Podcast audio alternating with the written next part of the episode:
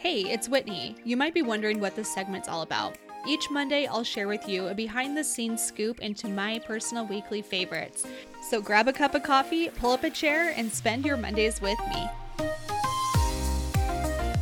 What's going on? Happy Monday. Hope you're having a great start to the week. I know I definitely am trying to be as productive as possible this week because man, last week was not one of my better, more productive weeks, but that's okay. That's all right. You know, it happens, and we're just picking up the pieces and moving on forward.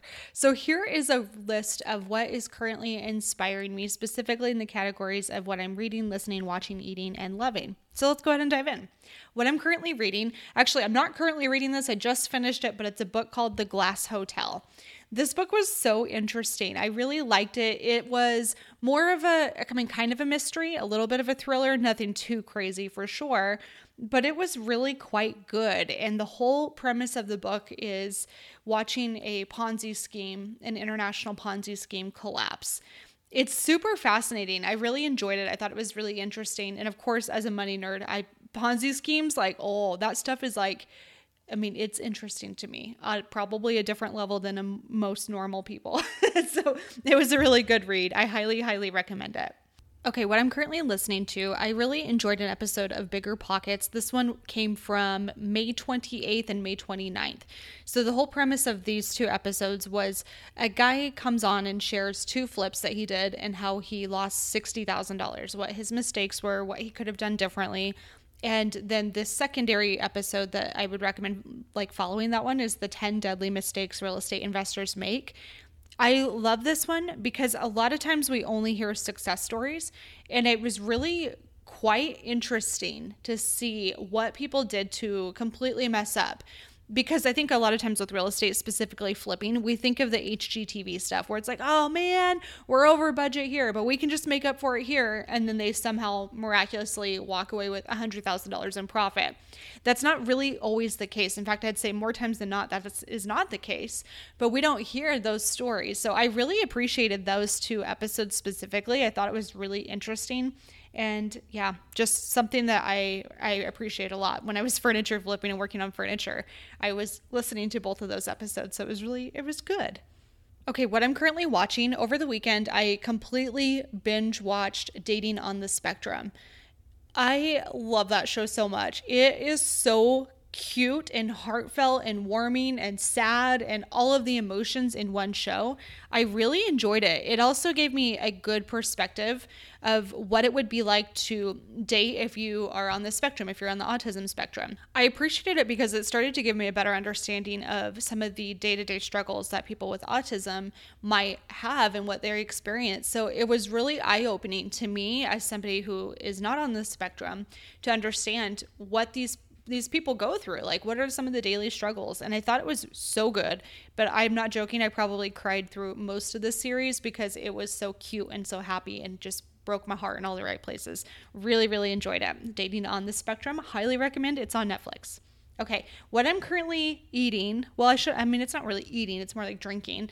I have recently i'd say over the past maybe four or five months i have been obsessed with mcdonald's coffee their coffee is so freaking good and it's so budget friendly.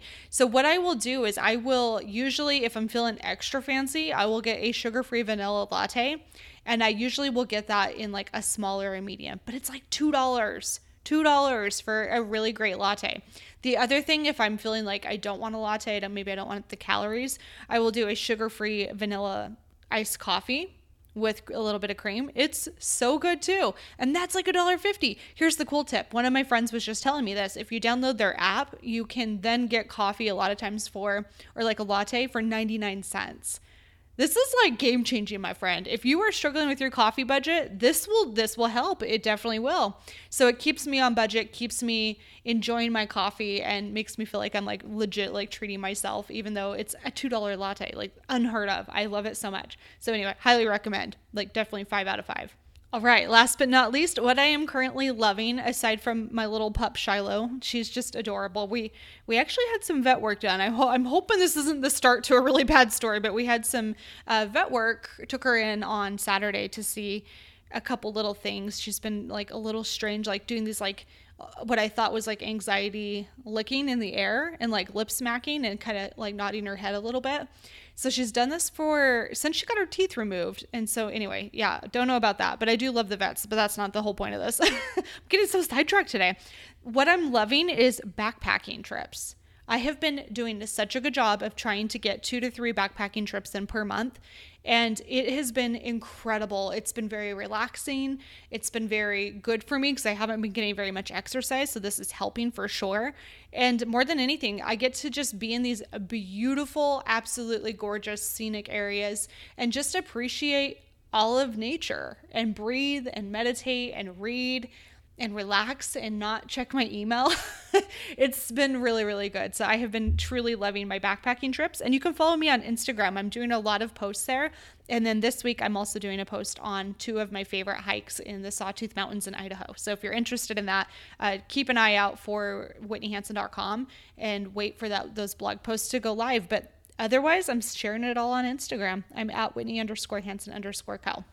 All right, that is a little bit of what I've been up to, and I'd love to hear from you. What are some of the things that you're currently reading, listening, watching, eating, or loving? Share with me all of your tips. I love learning from you, and it's so, so helpful. All right, that's it for today. Hope you're having a great Monday. I love you. I'll see you on Wednesday for our very normal episode of the Money Nerds Podcast. Bye.